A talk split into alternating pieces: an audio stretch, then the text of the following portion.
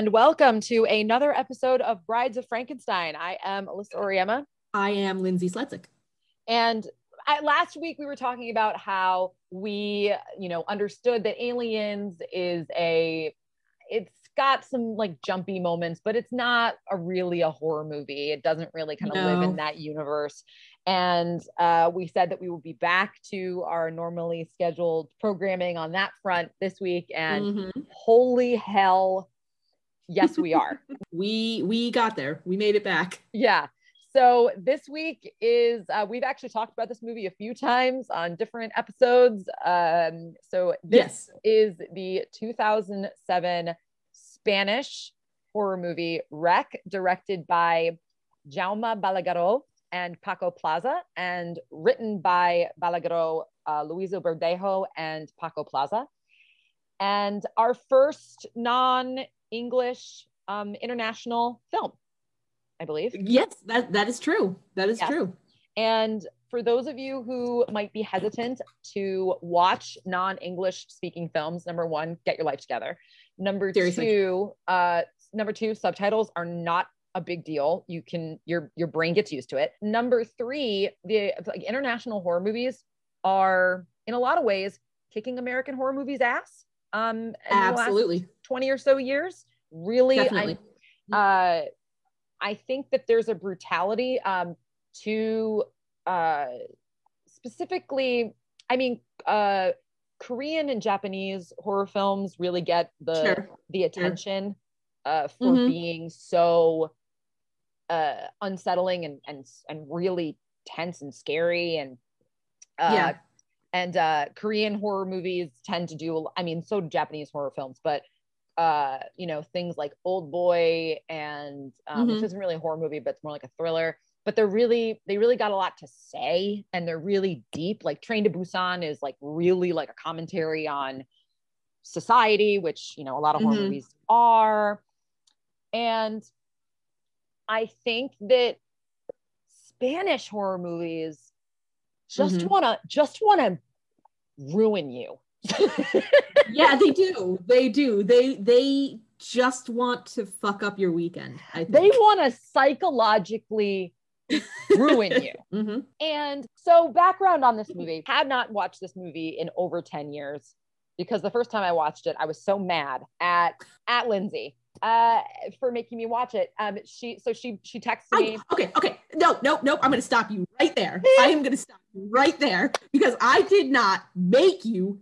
Do anything. I wasn't even in the same state as you by the time we watched this movie. I, I, I, I were not coerced.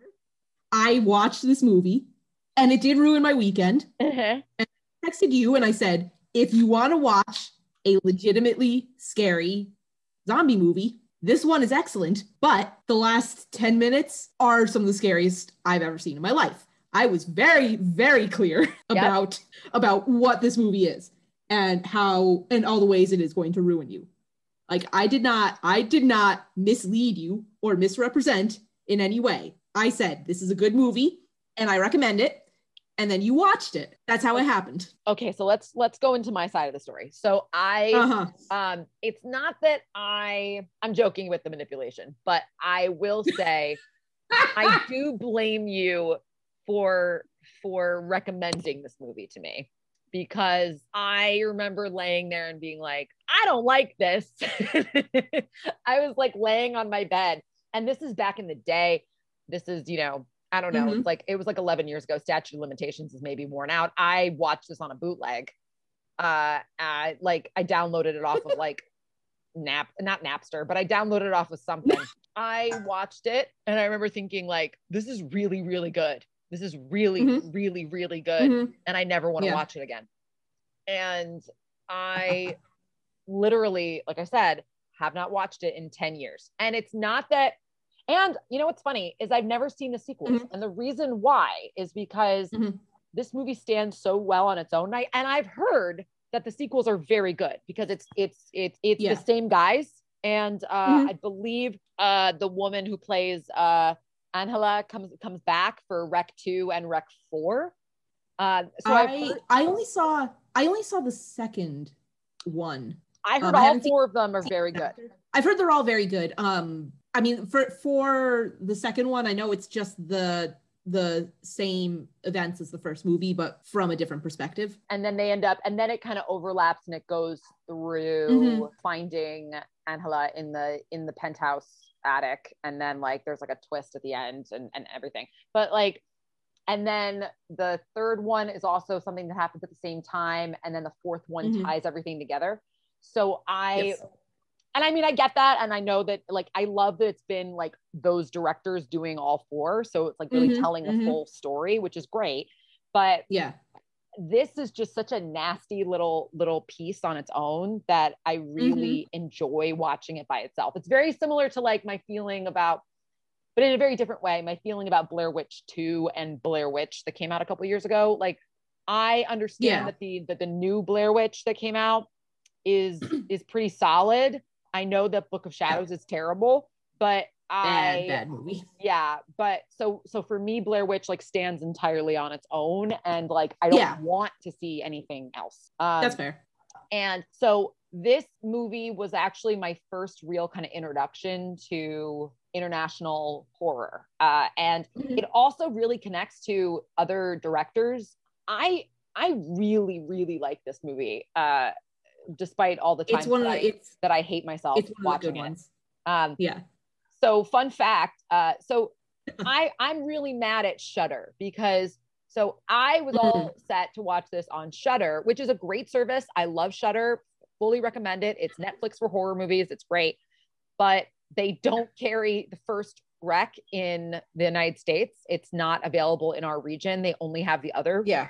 movies in the series. So I had to watch this on Crackle, which is great, but free Crackle means automatic ads every fifteen mm-hmm. minutes, which was mm-hmm. so funny because I'm watching like the tension mount and mount and mount, and then mm-hmm. it just snap cuts to a Fortnite commercial. And I was God. not just not not only do you have to deal with ads, but they're like the worst ads. Yeah, it was like those those ads you see before a YouTube video of like a bootleg video game of like a Kardashian, and you get to dress them up, and it's like yeah, yeah, yeah. It was like that. So I'm watching this, yeah. I'm watching this zombie like tear into a, a guy's face, and then it just cuts to like I was like no, but I will say it was really great for like cutting the tension because I was like like laying in bed like ah, and then it would cut to a commercial and I would just start yeah. laughing. Um, this movie is seventy-five minutes long, which there's a podcast I listened to called How Did This Get Made, and they talk about how they can spot a bad movie when it doesn't reach ninety minutes, and for most of the time that's very true, but this mm-hmm. movie, it just doesn't let up ever, uh even no. when it's calm no. you know what's ha- what's mm-hmm. going to happen next. And then it just, when you think like, just when you're like, like really kind of like, oh my God, it ends. Mm-hmm. And it, it just ends yeah. so quickly. And let's get into the summary mm-hmm. because it's, it's, it's for yeah, a seventy-five yeah, yeah. minute movie. It packs a wallop of information. It, it really, it does. And it has, it really has this kind of slow burn quality to the beginning, which is weird yeah. because it is such a short movie, and you do, once once you get into the action, it just kind of like hits the ground running. So to kind of have that sense of like creeping dread yes like, pervading throughout the whole movie, it's really funny how they managed to do that. I say funny, it's really interesting how they managed to pull that off, uh given that the movie is as short as it is. Yeah, it it, it really is. Well, it's very well paced. um it, yeah, I completely yeah. forgot that it was that short, and I remember I texted mm-hmm. Lindsay last night when I was watching it. I texted yeah. Lindsay like, I I fully forgot that it was this short, and for a second when mm-hmm. I opened Crackle, I thought, oh, this isn't the full movie, like there's yeah. something wrong. And then I like double checked on Wikipedia and a mm-hmm. few other places, and I was like, oh no, this is not even no, seventy-five minutes minutes long, which is great. It's very yeah. much like Blair Witch Project. Blair Witch Project is like eighty something minutes. Yeah, yeah. It's, they definitely, like, all the fat has been trimmed. Like, everything that's left is just, like, high-octane not nightmare fuel. I'd be really curious to see how much footage they actually shot for this. Yeah, yeah. Um, I would like to see that as well, yeah. All right, so let's get. I don't want a director's cut. No, like, no, no. There's no it's point. Per- it's perfect as it is. No, there's uh, no, absolutely not. Um, yeah, it no, no. All right, let's get into this. All right, let's do it. We open in a Barcelona fire station where Aunt Angela Vidal and her cameraman Pablo are getting ready to film a segment for their news program, quote unquote, while you're asleep, on what it's like to be a firefighter in the city and what their overnight shifts look like. Um, just as a real quick note, I am using the American pronunciation in the summary. It's just for for ease of uh, getting through it. Yeah, it's a uh, yeah. So it's um uh it's with the um, emphasis on the A. So it's Angela, but we'll be saying Angela uh, in the summary. Yeah, yeah, and and apologies. It's just it it. will help me. It would be, I mean, it's it's it's better that than being like the John Oliver thing where he talks about how like you go to Spain for a semester and then you come back and all you want to, you only pronounce it Barcelona. yeah. yeah, exactly.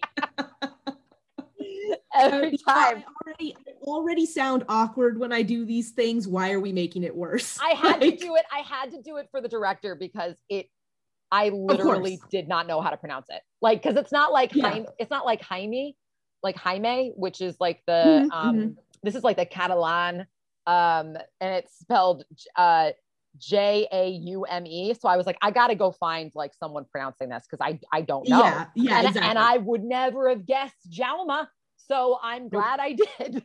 so Yeah, exactly. So, yeah. And that's also, that's also different. Like, because it's a real person versus a character. Like if we were doing a documentary, summary. Yeah. Um, I will say, I like at the beginning of this movie that it begins on a blo- on like mm-hmm. a, on a couple bloopers, and she's and she's just like yeah, she like goes oh god, like she's just like no, and she's just like let's take it again, and can you see my yeah. hand? And it's like very, yeah. I I love I love that. You know what it does? It does two things. It one, it kind of endears you to the character right off the bat. Yeah, she's very likable. Um, she's very likable, and two, it puts your guard down. Oh yeah. You like, because it's kind of, you know, it's, it's kind of funny in a silly sort of way. And you're like, oh, oh yeah, that is, that is funny. That is funny that you messed that up. Huh, good one. And it kind of relaxes you into the movie. So when the horror kicks in, it kind of hits you right in the face. Yeah. Cause it's so chill. This, the whole, the first, it's twenty, so chill. The first fifteen or so minutes of this movie are like, are like watching like, live P D or like live rescue or whatever. Totally. Um, where you're just kind of like, like the mundane parts. Yeah, exactly. That. Exactly. Yeah. There's, there's plenty of uh, filler footage around the firehouse. Lots of, you know, this is how firefighters live. Look at the equipment. Oh, wow. It's a dining hall. Isn't this fascinating? That sort of thing. My boyfriend like, loves those, loves those shows. So oh, I, does he? Yes. he you should like, show him this movie. No, absolutely not. We talked about it. My boyfriend would rather fling himself into traffic than watch this movie. He hates, I understand. He hates horror movies, but he loves real life, like true crime stuff. So like he hates yeah. this.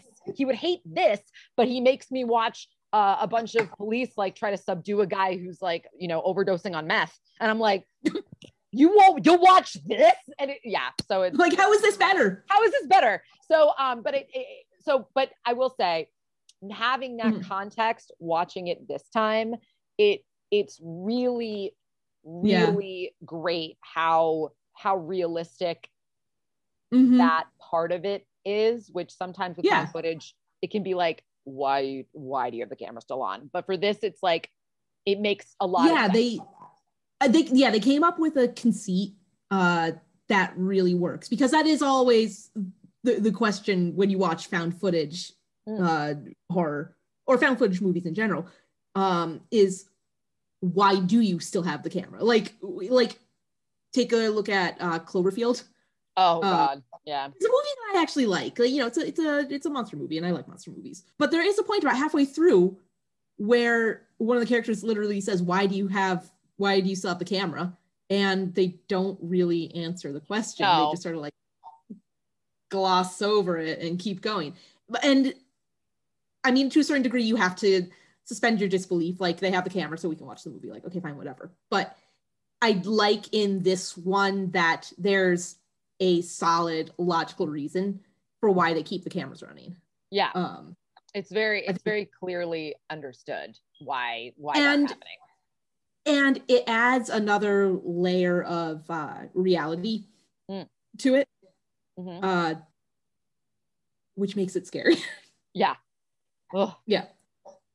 So um, yeah, so they're they're in this firefight, they're in this firehouse, mm-hmm. and um, it's just kind of boring. And I, I love I love that shot where they're like, all right, well, let's go like look at the, let's go try on the the suit, and let's go see where they yeah. slide down. And there's this bit where and uh, where Angela is like on the floor at one point because she's just kind of like she's just kind of waiting. It's like kind of boring. Yeah, just chilling. And she looks up mm-hmm. at the camera, just like. Ugh, like she just, I mean, she's yeah. she's not like mad she's there, but it's more just like, okay, like I gotta get back up and interview people. Yeah. Like I gotta take, yeah. I gotta take a break. Like it was, it was very, it was a very nice little like, whew, this well, is gonna a, be a boring it's a night. Of, uh, it's a, it's a moment too of just waiting for something to happen. Yeah, and then she ends up making something happen because she goes and interviews the two, like one of the girls, and then she goes and she goes, this is where they all sleep. I love that moment where she's yeah. like, this is where they all sleep and this is where they slide down the pole in like three minutes. And then she turns around and a dude like in a towel, like walks past her. And it's just this moment of like, oh. And doesn't even, doesn't even acknowledge, doesn't even acknowledge that she's there either. He's just like. He just walks by. I love, I love yeah. that. I loved that. She also, she does have a scene with two uh, firefighters uh, named Alex and Manu. Like they, they, they kind of become her, like her scene partners, quote unquote, like they, yeah. they like the, she's introduced to them, and basically she's told like you can stick with them. They'll kind of show you. They'll they'll show you the, if we go out. Um, they'll kind of yeah. They're the ones who are gonna like it. You know, they're the ones that they know that you're here, and like we've told them yeah. that you're going to be around, so they'll they'll make room for you and all that kind of stuff. Yeah, I mean they. I mean essentially, when you get right down to it, they're on babysitter duty. Yeah, pretty much. But she's like they're pretty. pretty They're pretty, they're pretty good-natured about it though. Like, oh yeah, um, like they're playing basketball with her and like all yeah, that kind of stuff. Yeah. I mean, one yeah, one of the tragedies of this movie is that like they seem like good dudes. Yeah, like they all seem like they're having a good time. Like, and she like yeah, exactly. And they're like, yay!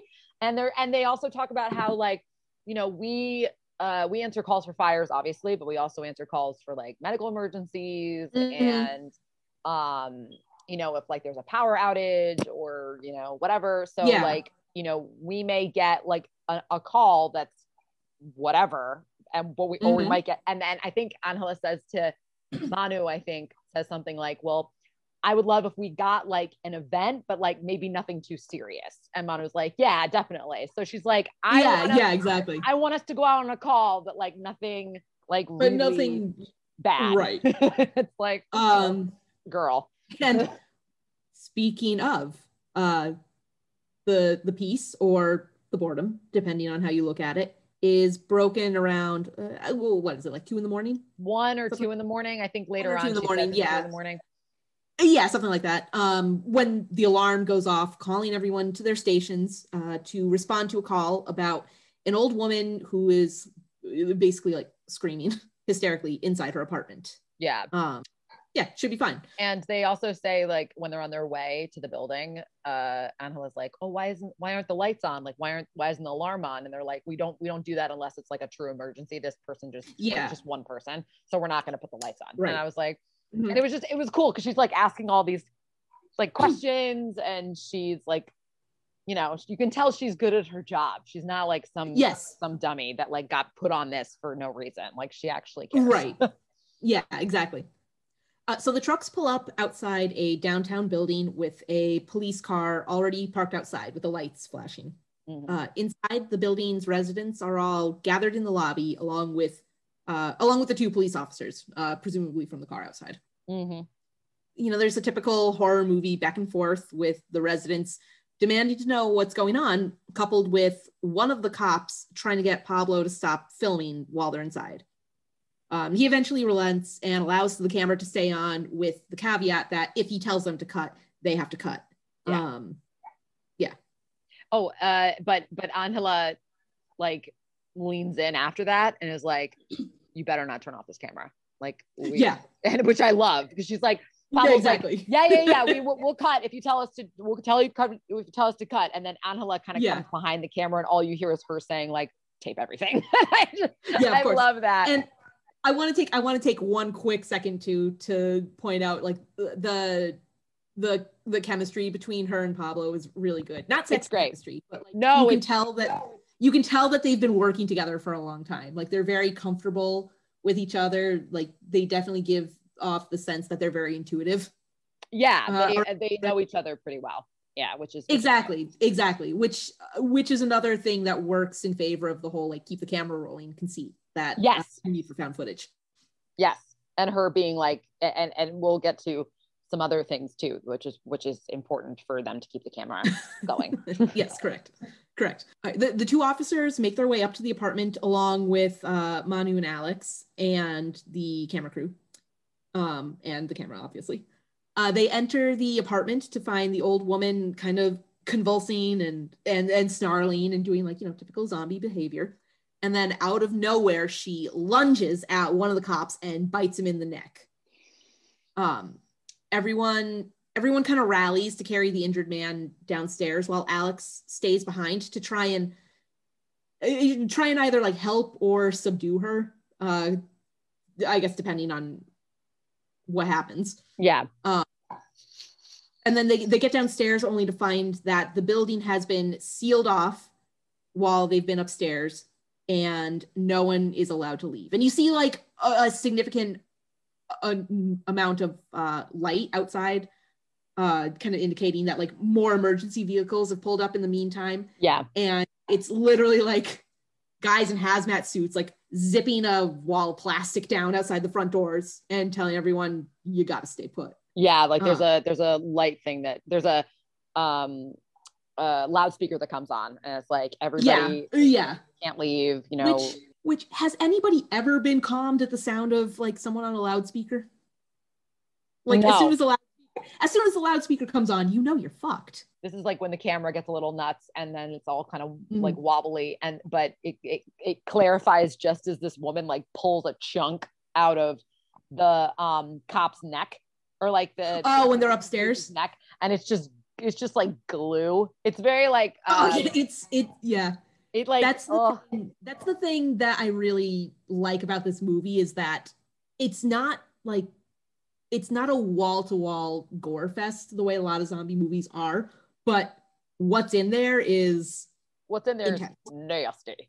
It's definitely we're definitely talking like quality versus quantity. Like it's some quality gore. I and it's and also you can tell that they maybe didn't have a lot of money, so they wouldn't be able to. I mean, in the, I know in the sequels they got a lot more money and they're a little more right. they're larger. Yeah. So um, this is really one mm-hmm. of those cases where less is more. You know, they definitely less is more, and we're gonna we're gonna talk about this a little bit later, but it it is definitely an example of like having to be judicious with how with how you apply like the the, the blood and guts aspects. Yeah, because um, it's that moment where like I remember watching it last night when it did cut in because it, uh, at first it's just like that zombie movie thing of like somebody in somebody's shoulder going like like you know you can you can get away yeah. with a lot.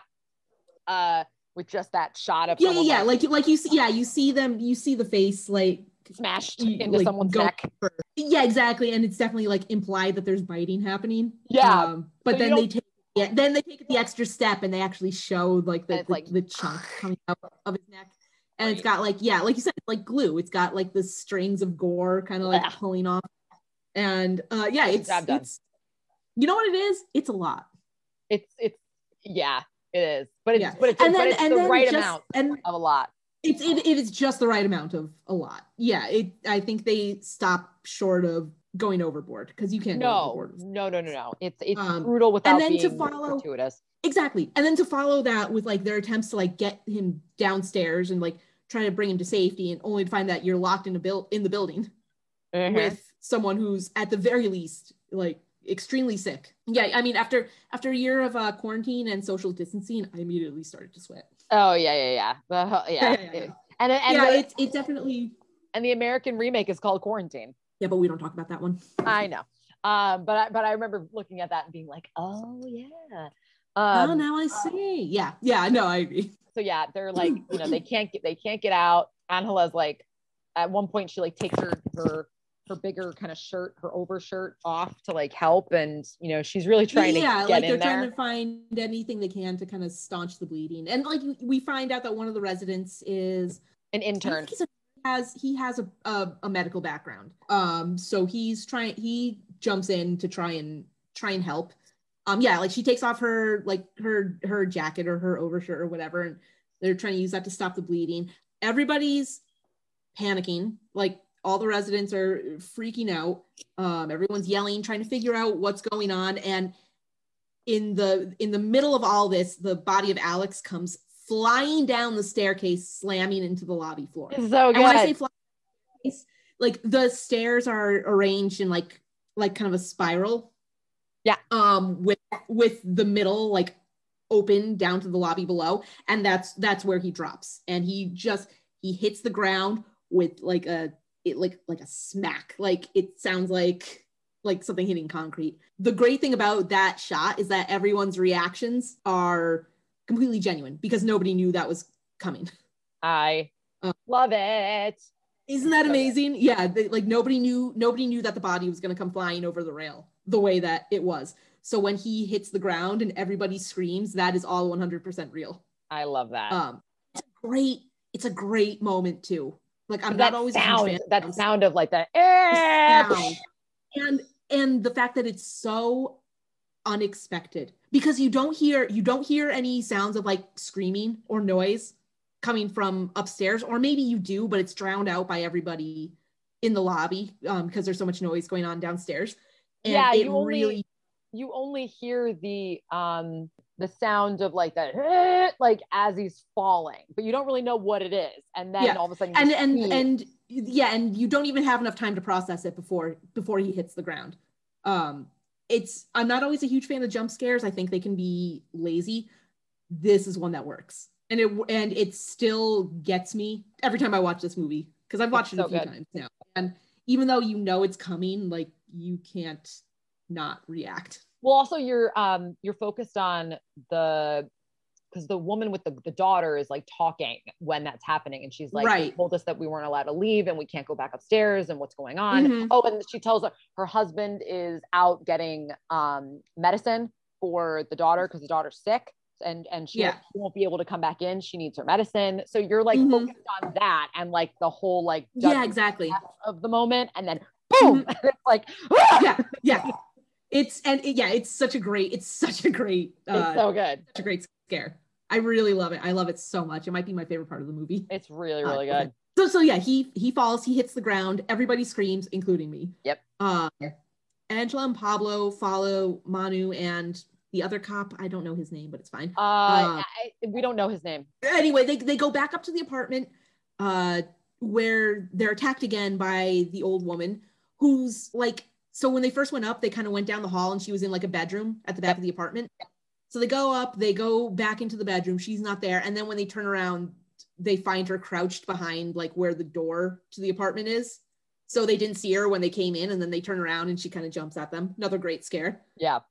Um, and then so, um, they oh, and are... we, we do, we find that uh, she had also killed a girl who lived, I think, across the hall. Yeah, because that girl comes her. running, comes running out. And uh, they also talk about, she, right. um, they, they call her the Colombian girl who, the Colombian girl who lives, who lives across the hall. Yeah. And I think it's kind of implied that like, she helps like take care of her because this woman lives by herself or something. So that's why she was there.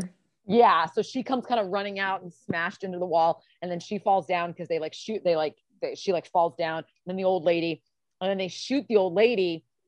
They do. And I, and I love this because in the whole rest of the scene that takes place in the foreground, mm-hmm. uh, the old lady is just laying there, like quote unquote, dead in the back.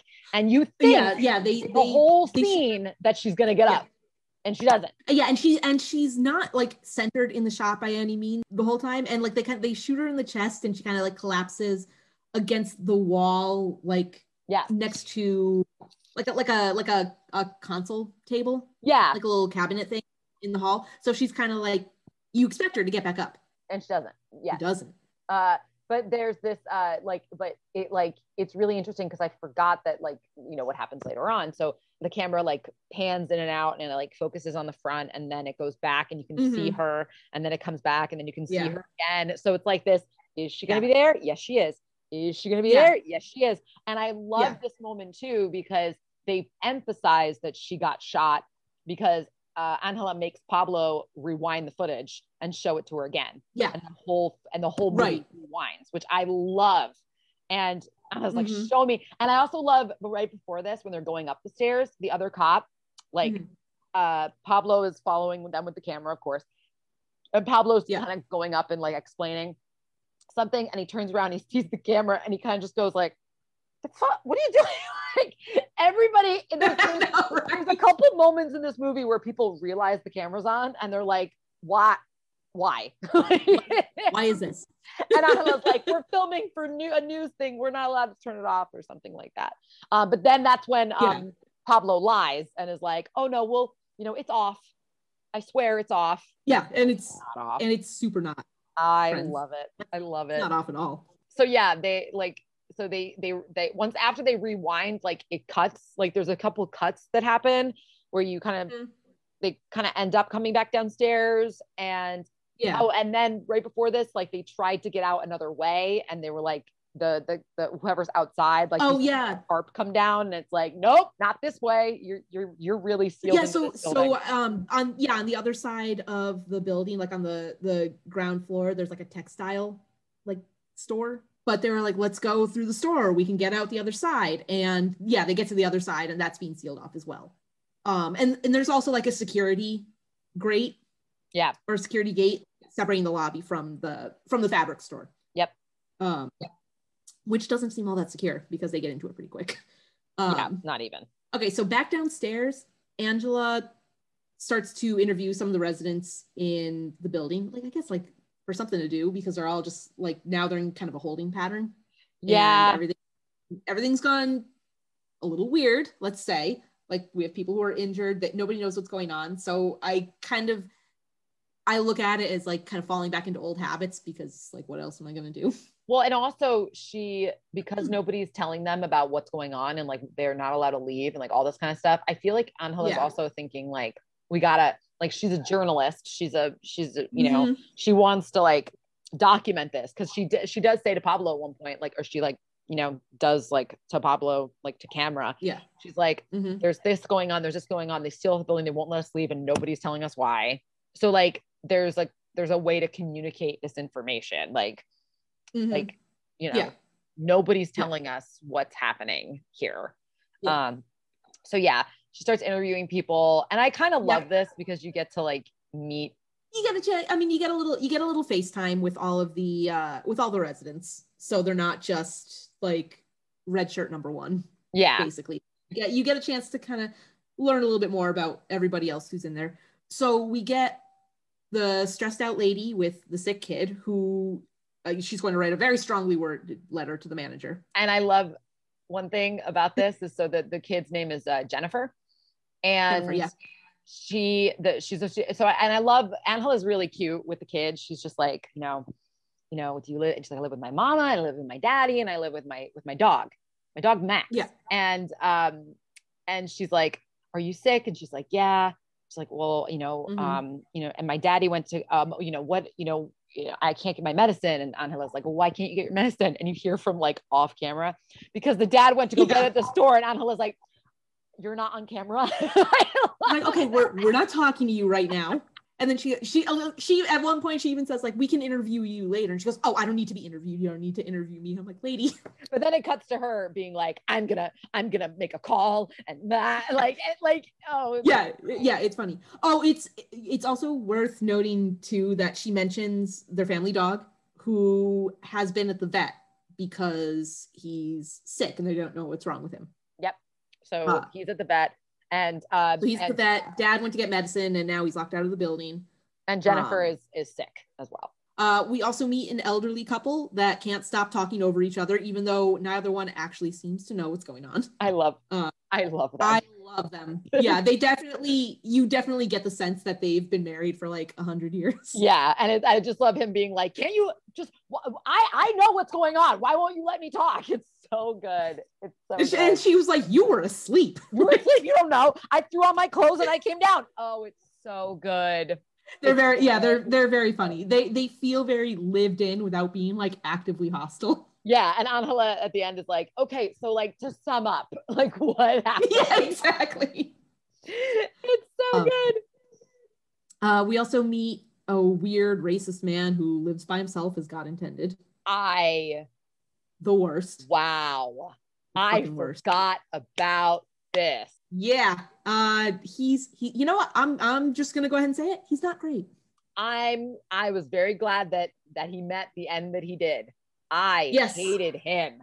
Just the yeah, fact yeah. that he's like, oh, you know, like oh, there was this uh, things were going on. People are getting sick. And then he just leans into the camera and he's like, I think it's the Chinese. And I was like, dude! Like, oh my God. What? And he, and, and the way he says it too is so like affable, like, conspiratorial, sharing like, a private joke or something. It's like he's like one of those guys. And I also like, love that he's like, well, when are we going to start recording? And Angela's like, oh, we already started. He's like, oh, why didn't you tell me? All your racist bullshit just got caught on camera. Yeah. My yeah. God. Uh, highly. And then, uh, and then she's like, yeah, I think we're good. I think we we don't need any more. We're good. And she yeah. just kind of like cuts him off. Highly uh, prescient. My God. Like, oh, yeah. Mm-hmm. Oh, mm-hmm. God. Mm-hmm. It was, oh, I was, and yeah. then anyway, and then we also meet the um, the Chinese family that's in the building yes. as well. Yes. So it's a husband and wife and a kid. Is it a little kid. boy? I can't remember. It's a little boy, I think. Yeah. It is a little boy, right? Yeah. yeah. Um. So and we also find out that uh, the wife's elderly father has been sick in bed in their apartment the whole time. And no, so, and the cops and the cops brought everyone. Oh, sorry. The you, cops don't know. The cops and the the, uh, right. the the the other people, like the firefighters and everything, they don't know that the dude is that the father or grandfather is yeah. in, is, uh, is upstairs sick. Yeah, um, I mean, presumably when they called everyone down to the lobby, they figured they'd go downstairs, find out what's happened. Like they'd take care of the old lady, and then they could go back home. Yeah, uh, and the, the people so, in the building think that they got everybody that, that everybody's downstairs. Correct. And that also starts to create some suspicion among the other residents. Like, oh, well, he's in bed and he's sick. Like, how do we know he's not the the cause? Um, because they're assholes. Yeah. It it definitely gets a little, yeah, it, it, it gets very, it gets very tense. So in the middle of all this, um, a health guy, official title, Uh, wearing a hazmat suit, enters the building to uh, like assess the, the situation. Um, and he tells the residents that as long as they pass a blood test, uh, they'll be able to leave the building. Because of it, essentially they think there may be some sort of contaminant in the yeah. building, and that's why it's off. And they're like, if you pass the blood test, then we'll let you out and everything will be fine. And they're like, hooray, we're saved. They're not. Yeah. After removing Alex and cop with the bit neck to a separate room and handcuffing them to like a table, like it, it like it looked in in the shot, it looks like a stretcher, but I don't think it is because they're not in a hospital. But they basically find a room in like the, the fabric store, like a side room, and kind of like stick them in there. They're like, let's get them away from the people, let's separate them out, we'll handcuff them to the table or whatever, then we can we can check everybody else and then deal with them. Yeah, and uh, and uh, Angela makes Pablo go up onto like a, a right. counter and like open up a window, and um, yeah, it's like a it's like a like a transom window. Yeah, um, yes. and he kind of gets sneaky. He gets some sneaky shots of the inside of the room where the uh, the like medical assistant resident had gone in to try and help, and then gets bit. What I love about this whole scene is that zombies. Pablo just keeps going like, "Holy shit." Holy shit. And Angela's like, Pablo, yeah. what is going on? And Pablo doesn't say anything. Pablo's just like, go, go, run. Like he doesn't, yeah, yeah, yeah, doesn't yeah. explain what's happening. He's just like, shut up. Yeah. Go. So, uh, yeah. So one of the one of the one of the guys who had gotten bitten, uh, he wakes up as they're attempting to handcuff him to the table.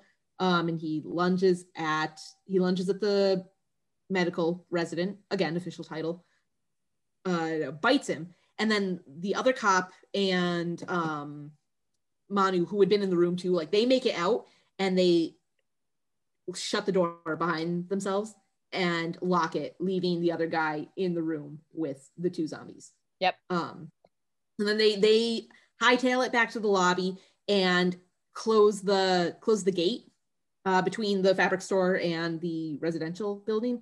Uh, but again, like I said, it doesn't seem like a very secure uh, system, no. which we, we find uh, a few minutes later. Yeah, seriously. Um, so yeah, like th- this poor guy just trying to help gets locked in the zombie room and left to his fate. Mm-hmm. Sucks.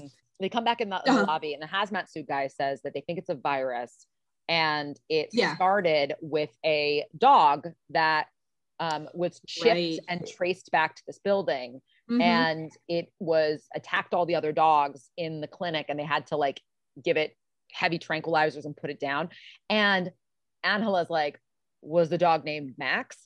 And he goes, mm-hmm. yes. And then I love this.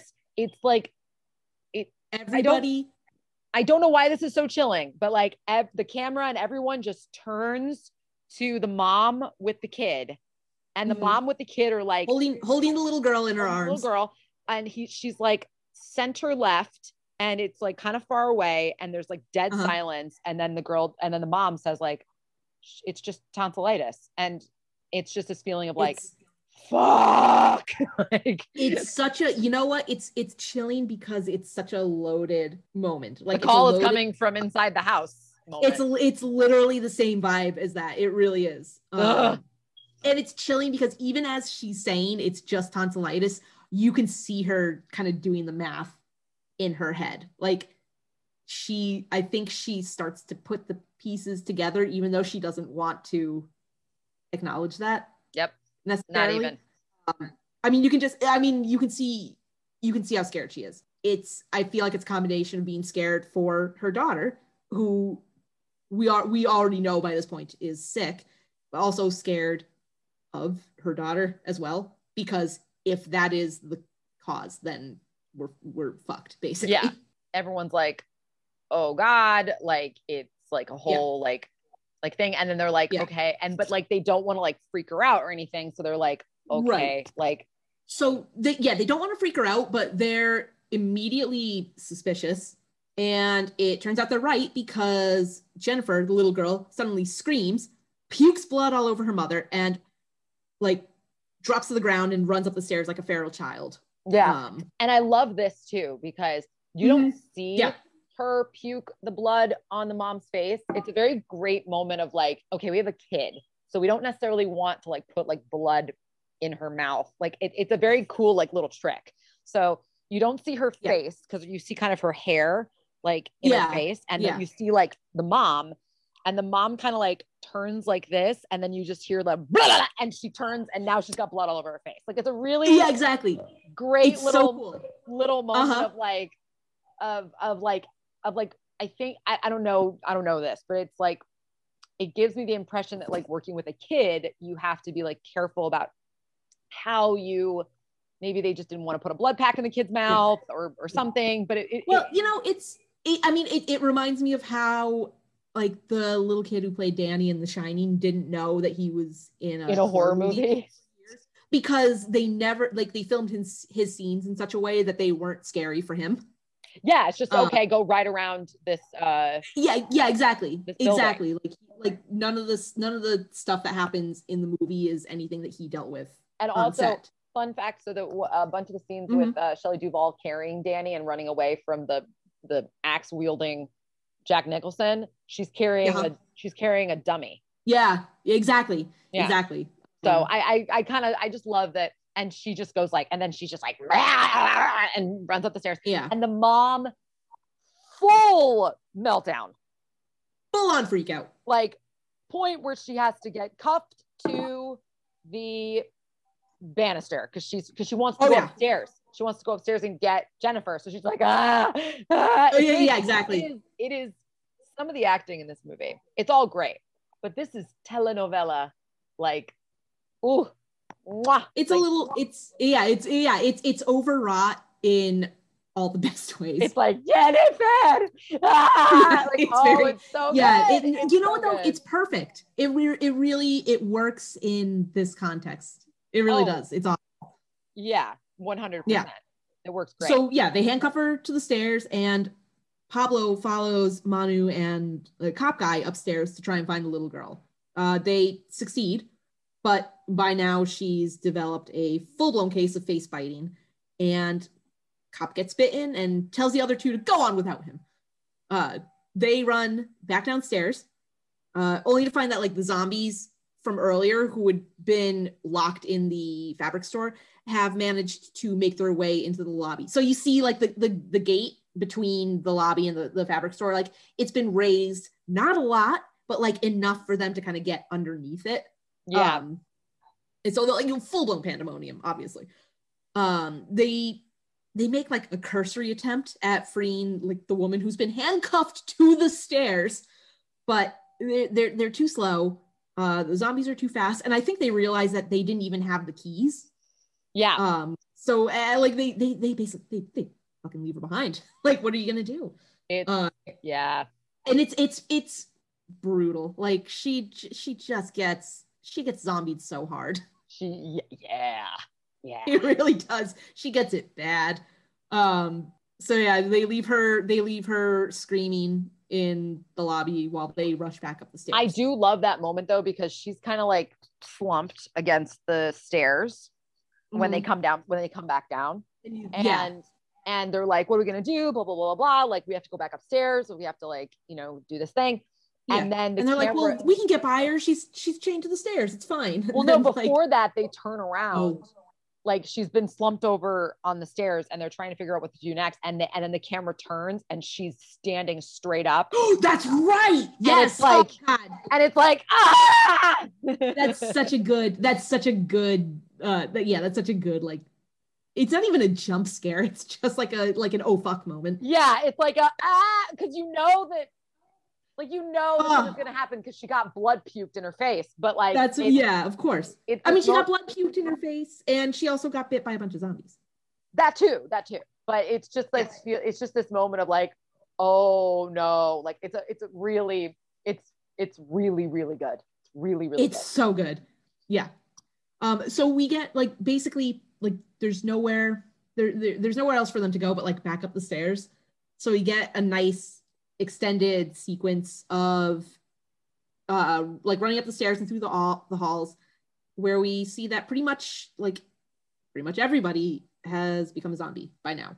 Like once it what once it gets out into the the main building, it spreads real fucking fast. Like oh nobody nobody had a shot. And when we go upstairs, we realize that the old woman is gone. Uh so it's a good like oh yeah back so to, to that. Yeah, they go back to her. Yeah, they go back to her apartment. Um And they, there's a shot like panning down the hall where they had shot her. And there's a nice, like long trail of blood, like down the whole length of the hallway.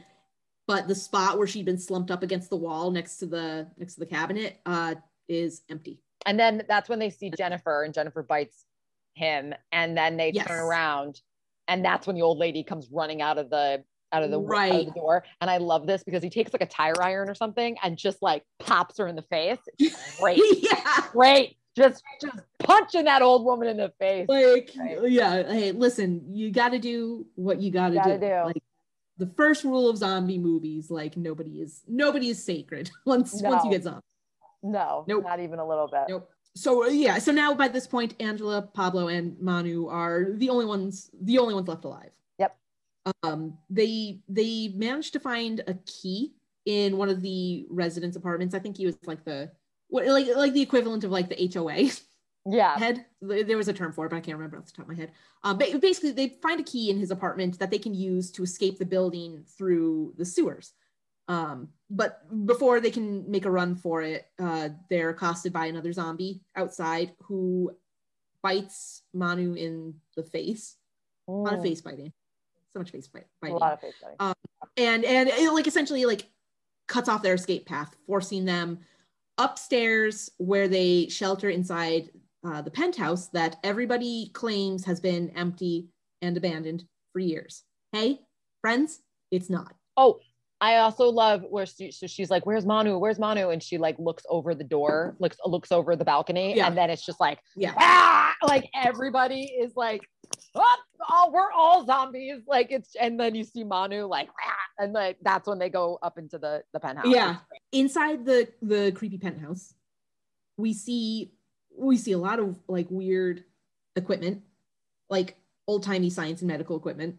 Um, and we also see that the walls have been plastered with articles describing the possession, quote unquote, of a Portuguese girl named uh, Tristana, and like an old-timey tape recorder that plays a message about about like like trying to treat her, like, you know, all the articles were about how it was a de- demonic possession, whatever, and these tapes sound more like like medical journals, like here's what we're trying to do to cure her.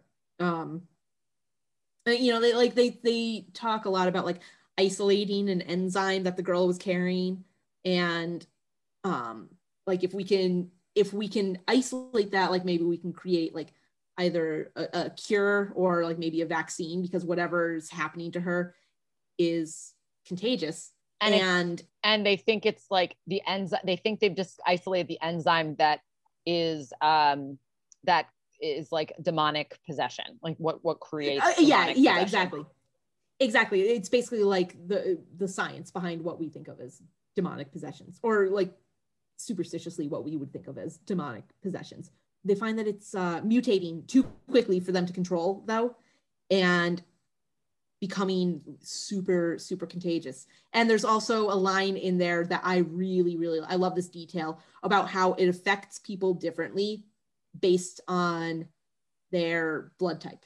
Mm-hmm. So adds a layer of um unpredictability, which yep. is something that which is something that's sort of unique to zombie movies, I feel like, because I mean, to a certain degree, zombie movies are formulaic. Like you get bit, a certain amount of time passes, you become a zombie, and then you can only die like if you get if you remove the head or destroy the brain. Yeah, like that that's zombie the zombie checklist, A B C D. So saying that different blood types can be affected differently, meaning you could get bitten and like two people could get bitten and one could turn almost immediately and the other could go hours or potentially even days yep before they before they start to show symptoms. Like that's very that's very scary. Yeah, a little bit a little bit yeah. So like essentially like they get to the end of the tape and the solution is to lock Tristana away and let, let her starve to death. yeah, like, it's uh, yeah, just I, like and like so that she can't get out. And they're like, if she does get out, then like God help us or whatever. Like that's their only yeah, exactly, was, exactly. They've like, done all this research, and the only thing they're able, the only thing they can think of for this is just like, uh, lock her in a room. Yeah, and yeah. just pretend like, that pretend sure. that she's not there. Maybe. Yeah, definitely more humane than just like just kill her, I mean, man. That, Jesus, just kill her. Yeah, yeah. Like, how is how is how is this better? Like, one, it's actively cruel to leave her to her fate, but two, like you're operating on the assumption that like she one that she's never gonna get out, and two that this thing couldn't like become airborne and spread that way, which I think is pretty heavily implied considering it starts with the dog and the little girl in a completely different apartment. Yeah. Um. So it's, it you know, it's it's an objectively insane solution to the problem. Uh, I think objectively bonkers. Yeah, it's not good. And so while they're in the, the penthouse, you know, they're like going through all the, the documents, they're listening to the tapes, they're trying to find a way out. Um. And while they're doing all this, the lights go out, plunging the room into complete darkness. And through the camera's night vision, we see Tristana herself appear. Um, and she's like, she's she's tall, she's emaciated, like literally skin and bones. She's got like weird, long, stringy hair. Um, and you can see her kind of like banging around the around the penthouse, like maybe looking for food or something. Yeah. Um, so, and I mean, she doesn't, she doesn't seem to be aware that they're there. Like they're, she seems like she's blind. It seems like she's blind. And as long as like you're quiet, like she, she yeah, she does, she doesn't seem to, to notice that they're there. Yeah. So the guy that plays Tristana, because it's played by a guy, mm-hmm. um, yes. his name is Javier Botet. And he, I don't want to call him like the Spanish Doug Jones, but he kind of is. Like he does a lot of mm-hmm. creature uh, creature movies and like creature effects and creature characters. Yes. He played, he was the hobo leper in It. Um, he was Slender Man in the Slender Man movie, which makes sense because mm-hmm. he's like six, seven and this big. Yeah. Uh, and he was in Scary Stories to Tell in the Dark. Uh, he was in, oh yeah. He's been in a lot of like huh. creature feature sort of things as like the, if they need like a super skinny, uh, mm-hmm. person. And, um, fun fact. Someone like Doug Jones, who's like triple jointed and can move his body in ways that. Well, fun fact. Happen. Oh, and he, he was also in, um, he was also the big dude in The Conjuring two, like the, the, like. The, oh, the okay. And, uh, yeah, yeah. he was, uh, he was in the, the, the remake of The Mummy that no one watched. Uh, he was the, all of the, he was all of the, um, the creepy blood creatures and Crimson Peak. He, oh. Uh, yeah. So he's just been in a bunch of things. Yeah. And, uh, oh, and he was the, um, he was the formal, uh, xenomorph motion capture guy for Alien Covenant. Um, so he's been like, he's like that guy. Like he does like a toilet. So funny that you mentioned Doug Jones. So in, I know that the remake is, is stupid and pointless, but in the remake, in the remake of R E C called Quarantine, they change it mm-hmm. to a to a tall, skinny, infected man at the end mm-hmm. of the mm-hmm. movie, played by mm-hmm. Doug Jones, because of course it is. Who else? Who like, else? The minute I read that, I was like, duh. Like, of course. Yeah. Quarantine, Quarantine is a bad movie, and I stand by that, but I also love and respect Doug Jones. I love Doug Jones. He's incredible, and um, yes. he should be in everything ever. Uh, I Absolutely. Think that, and I do think that Javier Botet is kind of been groom is grooming, being groomed to kind of be the replacement for Doug, to be like the heir apparent to Doug Jones, because Doug mm. Jones is like sixty, which, you know, he's got a long way to go, but uh, he's done a lot. Yeah. He's doing a lot of movies and, and things like that. Um, mm-hmm. but, mm-hmm. uh, Javier Botet is only like, um, forty-two or something. So he's, you know, okay. I think, Uh, it's one of those things where I'm, I'm sure that Javier Botet's going to get a lot of the jobs that mm-hmm. Doug Jones would have done, but yeah. there's a, I think Javier Botet is even skinnier and like, and like, there's just like a haunting quality to yeah. Javier Botet. Yeah. Like, yeah. like Doug Jones, like he can kind of manipulate himself to do a lot of different things, but he's a lot mm-hmm. more solid of a presence than Javier Botet, if that if that makes sense. Yeah. Javier Botet, like yeah. you watch him and you're like, that's gotta be fake. And it's not. He's Does, was it was he the one who did the uh the motion stuff for uh Mama? Yes. With uh, Jessica Chastain. That he, was him. He did Mama. The behind the scenes footage of him like moving as the ghost in yep. Mama is uh it it it, it haunts me. It's very- So, so, so he has Marfan. He has Marfan syndrome, which is yeah, the, yeah. Um, one of the one of the characteristics of that is that you have extremely um, you're hyper lax in your body tissues, and mm-hmm. uh, it gives you long fingers and large, long, thin hands and fingers, and a long build. He's yeah. six seven and one hundred twenty-three mm-hmm. pounds. Oof, that's about as big as my thigh. So literally, though. uh yeah was, except so for the part I, except for the part about being six seven. Yeah um so We're that's what six seven. No, absolutely not. um so uh, you can that's what I mean by by saying that like Doug Jones has just a more solid kind of presence, because Doug Jones is tall and skinny, but this is yeah. this is this is different. This is much like this is a very different quality. And yeah. that moment when she comes out of like the darkness, ooh. Is like, holy shit, it's, in those in those is. baggy underpants. It's just great. Oh, and, and the way the way her eye is like, like glow in the night vision. Oh, it it it is legitimately, legitimately haunting. And I it's, love that the camera swings back horrifying. to the camera swings back to Angela, and she's just like, yeah, she's got yeah, she's got her hand like clamped over her mouth. Um, and she's like, oh no, oh no, oh no. And and we are all right there. And Pablo's like, her. shut up, shut up. It just it it really does just make you like want to die. It's it, so yeah. so scary. Yep.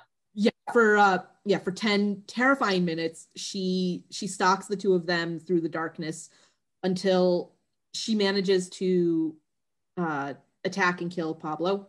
Like yeah, he must I like he made a noise or something that drew her to him. Yeah, because there's this moment where like they where she's like, if if she doesn't hear us, we'll be able to get out. So like they like yeah. they like move a little bit, and then they mm-hmm. the camera swings over and the and the and uh what's her face is kind of just like whoa and like doesn't really see them, and then they kind of go yeah. a little bit, and then they they come back and see, and then they go a little bit, and all of a sudden you just hear ah! And it's just like yeah oh! yeah, yeah.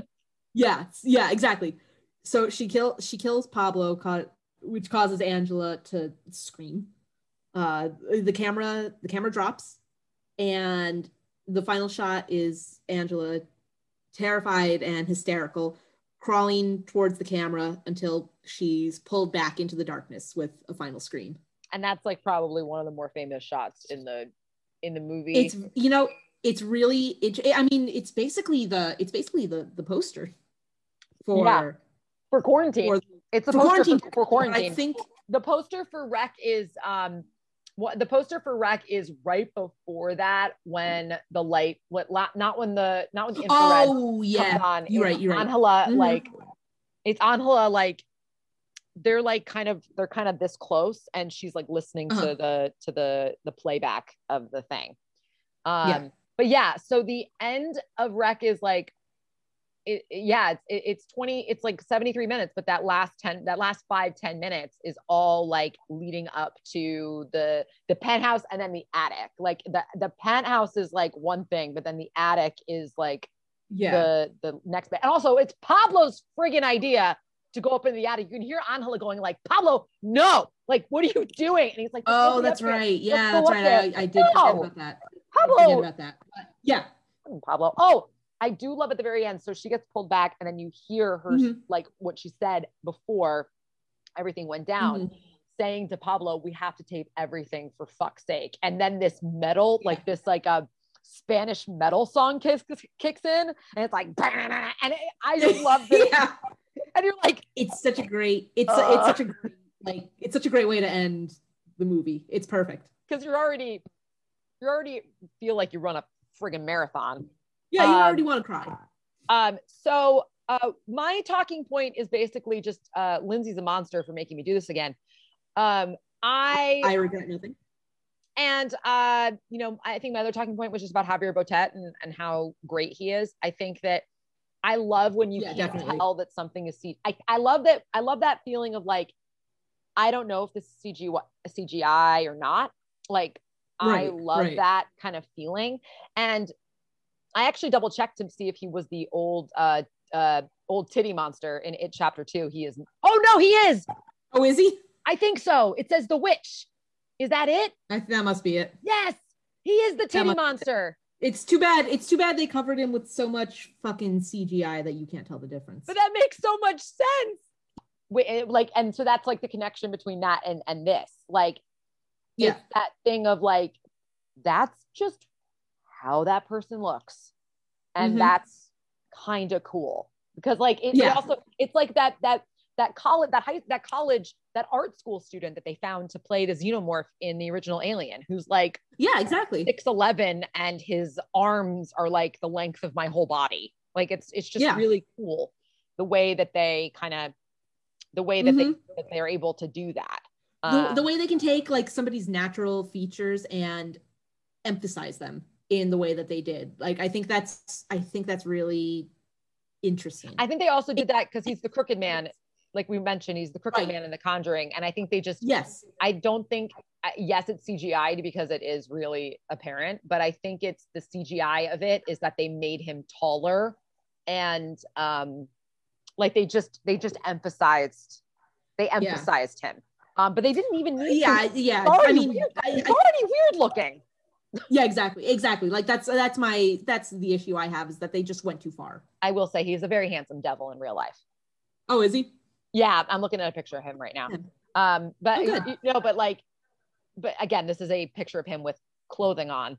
Um, um, but yeah, yeah, so there's this, so that was like my main kind of like talking point of it, but I know, but like, and we talked about this a little bit earlier on, mm-hmm. but like, found footage is just so fun to me. And I know people don't, I, I, I think people get sick of it, but I love, I love found footage. I love, I love found footage. Right. I really do. I think people, people talk a lot of shit about found footage. And I mean, because well, when it's, when you do it wrong, it's, it's, it's, it's real bad.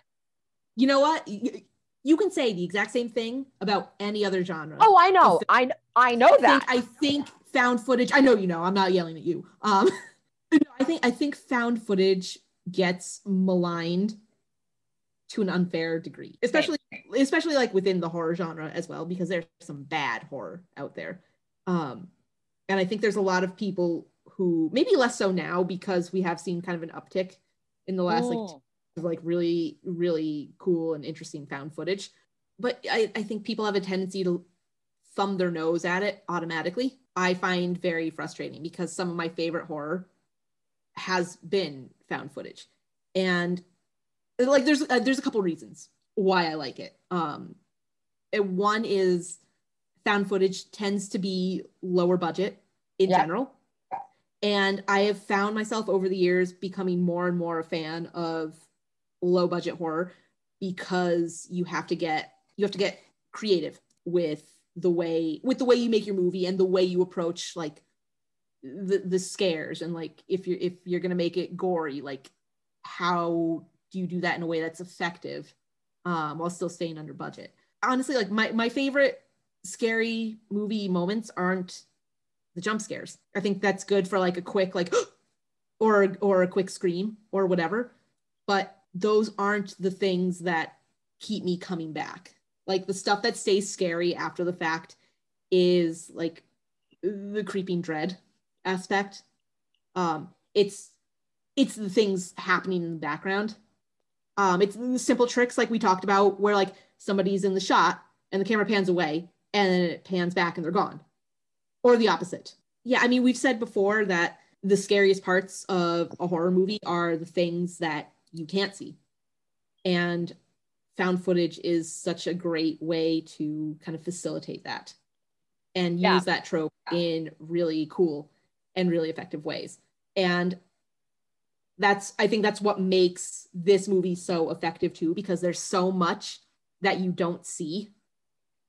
And then the last like ten minutes, you see everything. And it's so, so scary. Yeah. And so I was looking at the budget for this movie. It was two million dollars. Um, yeah. And I think that, and we talked about Cloverfield. And the thing that I, I and I love, we watched, we saw Cloverfield together. I really enjoyed yeah. Cloverfield because I love a monster mm-hmm. movie, and I love, yeah. um, I love found footage. But I think the mm-hmm. only thing that I don't like about Cloverfield is that it is very slick, and it is it's very that, slick. Yeah, it's that like, oh, mm-hmm. we're like it's a found footage movie, but this is shot with a professional camera, and the only thing yeah. that's different yeah. about it is that mm-hmm. it's being shot by people who don't know how to operate a, a professional yeah. camera. And the director said in interviews mm-hmm. about Cloverfield, like, I don't know how mm-hmm. to operate a camera. So I'm not, I'm not trained in camera operation. So at times I was behind the camera, um, and an actor that shall not be named was behind the camera. Um, mm-hmm. That, uh, and uh, he was operating it because he didn't know how to do it. And so as a result, yep. it's got that like wobbly feeling. So mm-hmm. that works, but yeah, it is so, it's, it's just like, oh, someone's doing a shitty job handling a real camera. Whereas this, I don't, I don't mm-hmm. think it was shot on videotape. It, it looks like it was though. It, it, it it's almost like a, yeah, yeah. Uh, it, it, you know what it reminds me of? twenty-eight days later, the original twenty-eight days later, which was shot yeah, on yeah. digital. Uh, mm-hmm. And It, wasn't that one of the first movies that was shot on digital too? Yeah, yeah, and it's so weird looking as a result. Yeah, it, it is. Like, it looks like a relic from, it, it, it in a good way, It is a yes. relic of its time. Like it, it looks Definitely. like it was shot. It looks like it was shot in the nineties. It's like a very Reality Bites sort of vibe. It's true. It's true. Um, yeah. But it was shot in two thousand two.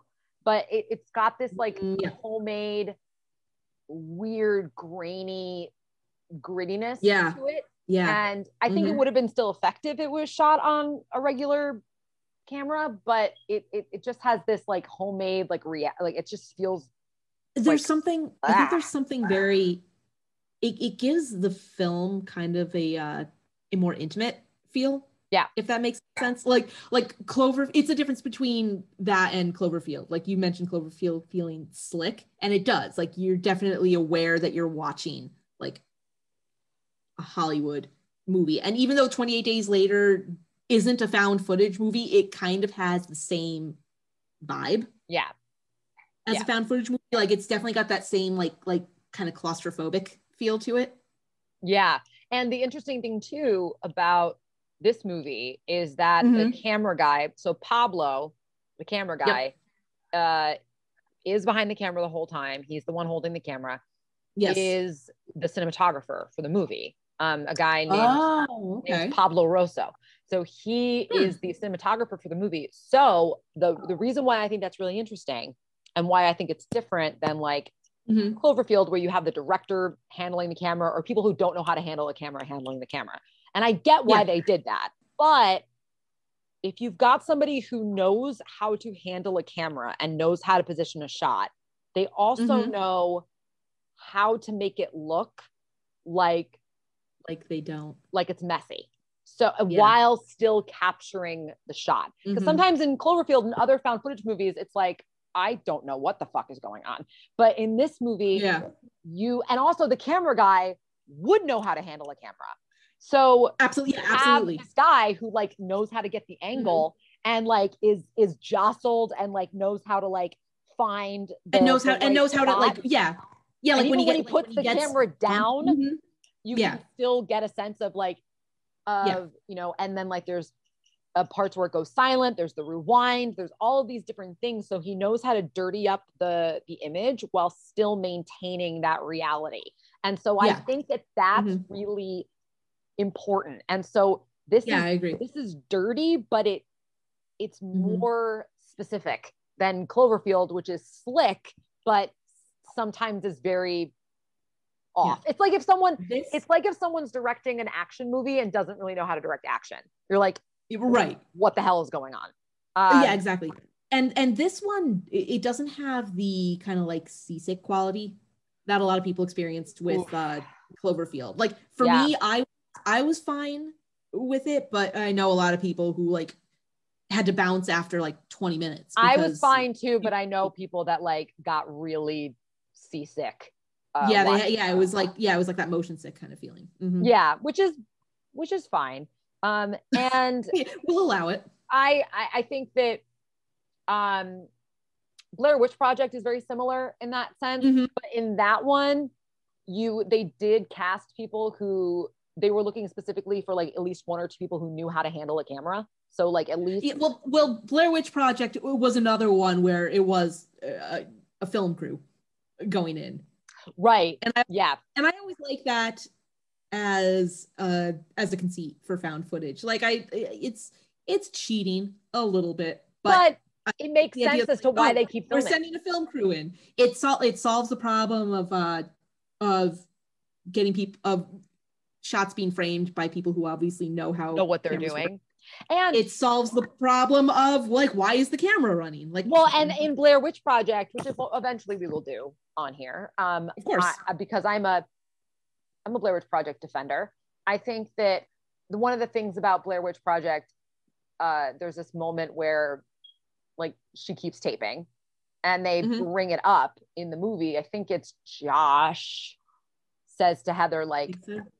I think it's Josh because Josh and Heather like.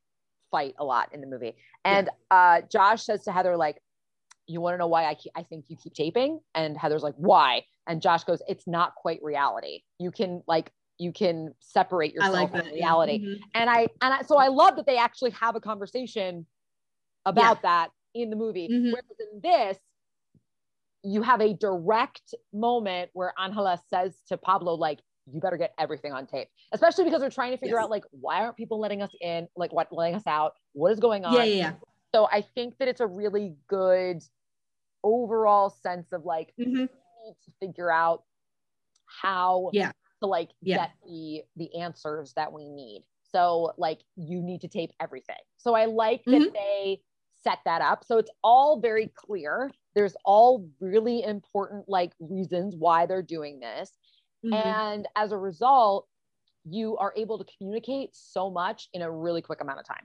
And I yeah, love, agreed. I, I think that, I think that found footage is, um, uh, and I think that that, I like when found footage is like that, where it's like a documentary crew, mm-hmm. like The Last Exorcism, or like, uh, yeah. The Taking of Deborah Logan, and yep. And, uh, Grave Encounters was Grave another Encounters, one. That was um, uh As Above, So Below, um and, oh I love that movie. yeah, yeah. I'm like thinking of movies that, like, are that. specifically like mm-hmm. documentary, like I yes. I love those, because you can, like you said, there are things you can do with found footage that you cannot, because the camera is you, it's your point of yeah, view. Absolutely. If absolutely. When you turn, when the camera turns, mm-hmm. it's you turning. So, like, there's yeah. these moments in this movie where you see something where you see something that's you don't see anything, and then you look somewhere else and you come back and someone's there. Like when Jennifer, yeah. like they they come uh-huh. into the room and they do that big pan around the room, and then they turn around and there's Jennifer. And she's in the doorway. Uh-huh. And it's like, yeah. oh, and um, and it can also kind of break tension. Like when the cop's like, mm-hmm. why are you still taping? And like, oh, we're not taping, I promise. They're definitely still taping. And um, yeah. I I think that it's, I, I, I love found footage. I just think that there's- yeah. I, I know people get sick of it. And I think that that's kind of the same for any kind of genre of horror movie. Like for a while, yeah, it was only adaptations of J horror and K horror. And then for some, for a while, it was just zombie movies, or just, uh, just possession yeah. movies, or just, yeah. uh, mm-hmm. uh, um, uh, cult movies were a big thing. Yeah. Uh, for a yeah, yeah. Yeah. Or like going mm-hmm. to a foreign country and fucking with local traditions and having it bite you in the ass. Like, like the like um the the Ruins, or mm-hmm. uh, La Turistas, yeah. or like whatever it is, um and I think that, like you said, found footage is just such a great way to, like, make a movie mm-hmm. when you don't have a lot of and, money to play with, and you can do you can do any anything permutation of anything. Horror found footage, like you can take any, like, subgenre and slot it in, and it's gonna work. Yep. Um there's zombie movies, there's uh Uh, even George Romero did a sort of footagey, found footagey movie, Diary yeah. of the Dead, but that was more like vlogging mm-hmm. and like, like yeah. how do we, yeah. you know, if we if we don't film something, it's mm-hmm. like it never happened, like that kind of commentary. Yeah. It kind of mm-hmm. was leaning into that, but you, I, I, I was so excited when he was doing something like that, because he yeah. was leaning into that mm-hmm. that conversation, and yeah. um, you know, I think that there's. I think that there's just a lot that can be said for that, for that genre, because mm-hmm. of the way, like you said, you can, you can do anything with it. Like the Ghost yeah. Hunter ones, like, like, like, like, yeah, Fear, exactly. like, like Fear on M T V. Remember that oh, show? Yeah. I do remember that show. I feel like I'm, you and I are the only ones who do. Oh no. I, I put it on, I, I mentioned it on Twitter once, and I got like three or four. Oh really? People, I got three or four people being like, ah. that, that show messed me up for a couple of years. A lot, it, a lot, it, a lot. I can't hear that that damn Godsmack song without thinking of that stupid show. That's right. That's like, right. Like it freaked me out. And and I mean, yes, yeah. and yes, half of Fear was total bullshit, and they like make made up a lot of the scares. But there were there were but like a bit. But then they would go to like a real like they would they were always going to real places, but they were like making things up. But like. Mm-hmm. But then they would go to like Eastern State Penitentiary in Pennsylvania and not make up anything. Mm-hmm. So it was like, it yeah. was like half fake, half real, but that mm-hmm. whole idea of strapping a camera to you, like mm-hmm. that's where we get things like, I mean, that was inspired by Blair Witch Project in a lot of different ways, but that's where we get a lot of these, um, yeah, a lot of these films. And mm-hmm. I, I freaking, and I just love, you know, I just think that international horror films just do are just do diff- so many different things. Um, totally. I mean, there's a whole genre of French horror films called New Wave French Extremity mm-hmm. that are just French, French psychotic. Is, it, it is horrific. Yeah. And I'm like, it's like this point where I'm like, are you guys okay over there? Yeah, like, like how's how's things? How how you do you need to talk to someone? Like at Spanish and like Spanish and Mexican horror, mm-hmm. it's very similar. But like I believe like for me, Spanish and Mexican horror kind of deal in like the the kind of creature effects, like um, yeah. I mean, maybe that's just kind of Guillermo del Toro because he's really great at that kind of stuff. But it's that mm-hmm, mm-hmm. it's that very kind of over dramatic, um, uh, really uh, raw kind of feel. Yeah, and yeah. he's yeah he it's kind of like almost hyper stylized. Yeah, and I in and a I lot of ways. love. that it's taking elements of the real world and then like kind of twisting them and warping them. Oh, you know what, Alexandre Aja is is not Spanish, he's French. He's the guy that directed Hills Have Eye, uh um um High Tension, and like uh ah. Piranha three D and Crawl and those movies. I thought I don't I don't know why I thought you know that why because he's because he's because I thought it was with an A at the end, Alexandra Alexander or Alexandre Aja, but ah, it's yeah, yeah, yeah. Alexandre, like with the R E at the end. Ah. So yeah, but yeah. that's, classic. yeah. So, but, classic but French. He's the French extremity guy, yeah. like the, yeah. the guy that kind of mm-hmm. started most of it. And um, I'm trying to think of like, and, but there's just a lot of kind of Spanish um, filmmakers that really kind of mm-hmm. deal with these themes in a lot of different ways. I know that uh, Veronica is one that came out, you know, last year. Or the year before. Yeah, Veronica was great. And mm-hmm. um, just any kind of Latinx horror film makers like um, Fede Alvarez, you know, Evil Dead and Don't Breathe. Mm-hmm. And you got all these international directors that are doing like incredible work. And I think that it's just yeah. really important that, you know, I just don't, I just find the fact that we did a sequel, that we did an American remake so pointless because this is perfect. Yeah. Uh, yeah. It's, it, it is like the quintessential, like, oh, for this. It's like how we re, we remade we remade like at the same around the same time we remade Martyrs. Paco Plaza did um Veronica and Jaume right. Balagueró did Inside, and uh oh and, he, and and Jaume Balagueró also did Sleep Tight. They're yeah. they're like part of like this remake sort of thing. And I mean, if anybody I trust with remakes, it's it's going to be them. But like, I'm not a fan of remaking movies. I, I, remaking international movies to English unless there's like an actual yeah. specific purpose for it. Like I, I hate that we're remaking Parasite. We don't even have to, we, do we even have to say that we recommend this movie? This movie's amazing. Watch this fucking movie. Watch this watch fucking this movie. movie. It's great. It's so fucking scary. Just watch the movie. It is available on let Crackle. It, let it ruin, yes it is. Let it ruin your day the way it's ruined ours. To the point where I started watching it last night. I had to finish it this morning because I wasn't going to watch the last ten minutes in the, in the dark. We recommend this movie. It's amazing. Go watch it. It's available. Obviously, like yeah. every, I, like we said, it's, it should be available on Shudder. It's not, I don't understand mm-hmm. why. Maybe international like licensing or something, but uh, yeah. it is available for free on Crackle. You just have to deal with nine thousand Fortnite ads and original, ads. and original Crackle programming that looks terrible. It's- It's like it's like trying to watch anything on Crunchyroll. It's like here's a twenty minute here's a twenty minute episode and fifteen minutes of ads. You're welcome. Pretty much, yeah. So right. carve yourself right. out about Love two hours to watch this seventy-five minute movie. Yeah, exactly. All right. So uh, we are now at our palate cleansers. So Lindsay, uh-huh. what has been giving you joy this week? What has been giving me joy this week? Um, I started watching, it's always T V shows with me. I feel like it's always something that I'm watching. Um, but I started watching Black Sails on Hulu. I think it was originally on Stars. Um, yes. Because I was told that there were gay pirates. And I didn't know gay pirate was a genre I that I wanted. I confirmed. You did confirm. You I confirmed there are gay pirates. I haven't met... I. I haven't gotten to any uh, gay pirate activity yet, but um, I am excited. Um, you know, I'm being I'm being flip, but it's actually I'm actually really enjoying it as a whole. Like I am a sucker for like a good costume drama. I love historical fiction. I, I like I eat that shit with a spoon.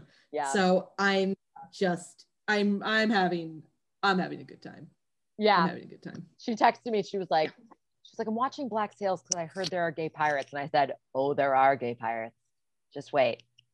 It's like gay we've already, got, we've already We've already gotten like the sweet lesbian storyline. Like, oh, right from the get-go. Yeah, there's a sweet lesbian storyline, like, and, and and gay and and gay pining. That's the yeah, you'll be you'll be You know how I you I know. know I know. You know how I feel. I know. I love, good, I love a good pine. I can't wait for the screaming that you're going to fill oh, my You're my, gonna hear it from space. With. I'm so excited. I yeah. know. I'm yeah, really excited. Yeah, that's my it. I I like what I like, and turns out what I like is like sad mutual gay pining.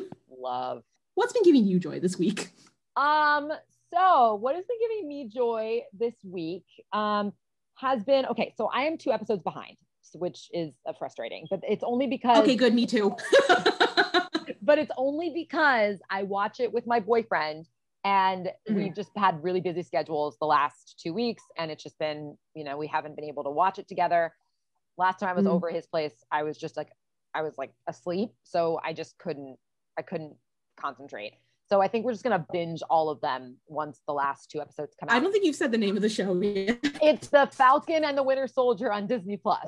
It is, I mean, if you know me at all, you know that, like, and we've talked about this in our Covenant episode, I mm-hmm. love the M C U. I love Sebastian Stan. I think that he is such a good actor and doesn't get He's the delightful. props that he yes. normally should get. And Anthony Mackie's incredible. I feel like he's kind of been shoehorned. I feel like he's been shoehorned a little bit into like action guy, quote unquote. Yeah, and but nobody plays sad, sad, sad, lonely boy quite like he. Yeah, sad, sad, sad, lonely, sad, lonely boy is another trope that I very much enjoy. And nobody cries. Oh, it's good for that. Nobody cries like Sebastian Stan. If you want like a really he's very good, good at it. Like literally, yeah. there are montages on YouTube of just Sebastian Stan crying. And it's great. So, um, so yeah, if you're the, if you're the kind of monster like us who wants to see your fave cry, like that's he's good for that. I mean, yeah, and so, I mean, and so he, uh, so so it's The Falcon and the Winter Soldier. It's uh, mm-hmm. it's about kind of post the events of Avengers Endgame, uh, and Sam has kind of given up the shield to the government. That didn't work out too well, and Bucky is in a boatload of therapy and trying to figure his life out. And they mm-hmm. um, are now starting to kind of figure out, you know, what the world needs in terms of leadership. And I think that it's going to turn into, I'm hopeful that the that the ultimate kind of re- resolution mm-hmm. is going to be Sam becoming the next Captain America. But there's a lot of really yeah. great questions that it's raising about what it means to be a symbol and the the the weight of that and what it means to... Mm-hmm. Sam in particular, because Bucky's whole thing is like, you should have taken the shield because Sam told you to, or because Steve told you to. Steve, and yeah. Sam's like, I'm a black man. That has like a lot deeper connotation to me than it would to you, white boy. Yeah, and- yeah. It's, it's, there's a lot of conversation on how like the weight of it hits differently. And it's easier for Bucky as a white dude to be like, well, you should take the shield. Like, this is a no-brainer. You're like, Steve gave you the shield. You take the shield. Yeah. And, um, and Sam is coming from a place of like, you don't understand the baggage that yeah. comes with that. Yeah. On and, my like, end, they're not gonna, they're okay. not gonna like look at me the same the way that they looked at Steve. And a lot exactly. of yeah, exactly. And it was written by the whole series was written by a black man and directed mm-hmm. by a woman. And they, mm-hmm. I've, I've heard things from the last two episodes that I'm super excited to like dig into more. I won't talk yeah, yeah, about yeah. those because you, again, you also have not seen the, the next two episodes, but and I hate spoilers. Yeah. But the acting is so good. There's this bit mm-hmm. in the second episode and which you, which you've seen, um, when yes, uh, Sam and Bucky have to kind of sit down for therapy together. And mm-hmm. there's this moment of, of Seb acting that is so good. And it's just oh. everything that fandom wanted for Bucky.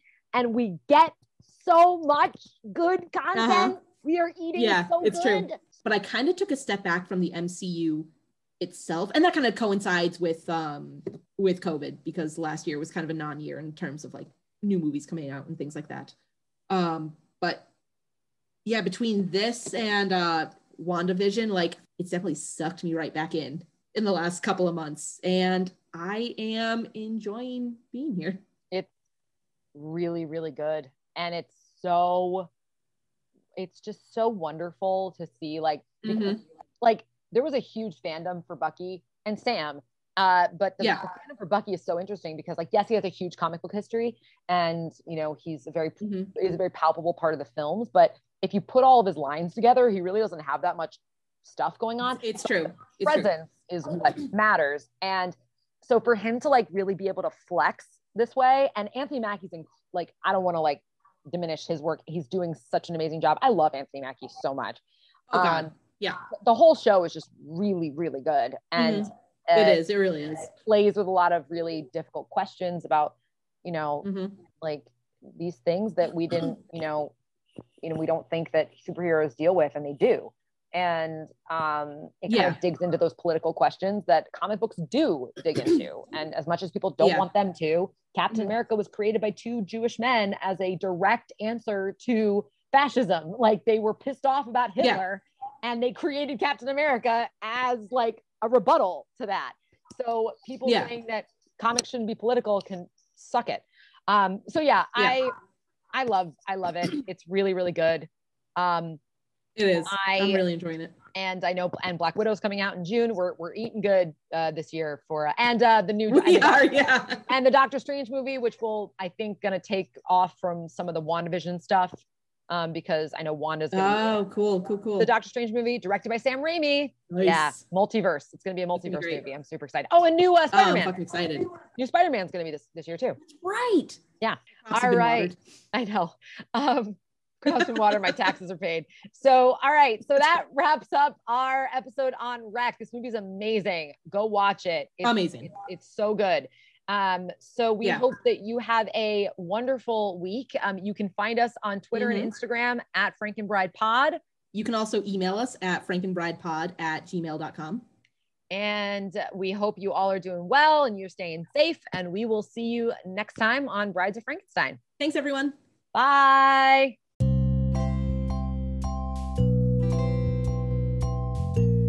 Showing my age for two hundred, Alex. Uh, yeah, I pulled it. I pulled. I pulled it off a LimeWire.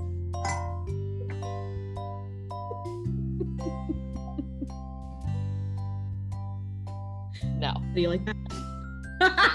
I'm sorry. Uh, all the cool people were doing Casa Light. Excuse me. Um, so that's that was the last one I used before. The last one I used was Casa Light. Um, no, yeah. LimeWire mixed with Casa Light. Um, because Napster was dumb. Stop! I stop that- screaming at me. Yeah, yeah. Stop! You stop! You listen to me. No. I'm just trying uh-huh. to make a point. And I am trying, and, and I'm trying to make the same point, so I don't really know why we're yelling, but this is what we do. This is what we do. Um, it's how we communicate. I don't know how how else to be. Um, I watched I watched the last ten minutes in the dark by myself. Yeah, but I you know what? You have a cat that you what? can cuddle and feel bad and and feel. Oh bad please! With. She was under the fucking bed. Like, come on. She wasn't staring at the T V like she does when you watch your. She, just no, like she only does that. She only does that for Twitch streams. She doesn't like the scary movies. She stands. She doesn't Twitch like. Stream. She loves the Twitch streams. Yeah, she goes crazy for those. But she doesn't like the sound effects in scary movies. They freak I her mean, out. So she... Same, Nia. Fair, yeah. legit. But yeah, so you like holding up like the cat, like no. Well, at least you have a cat. That's nothing. I have nothing. Um, yeah. So.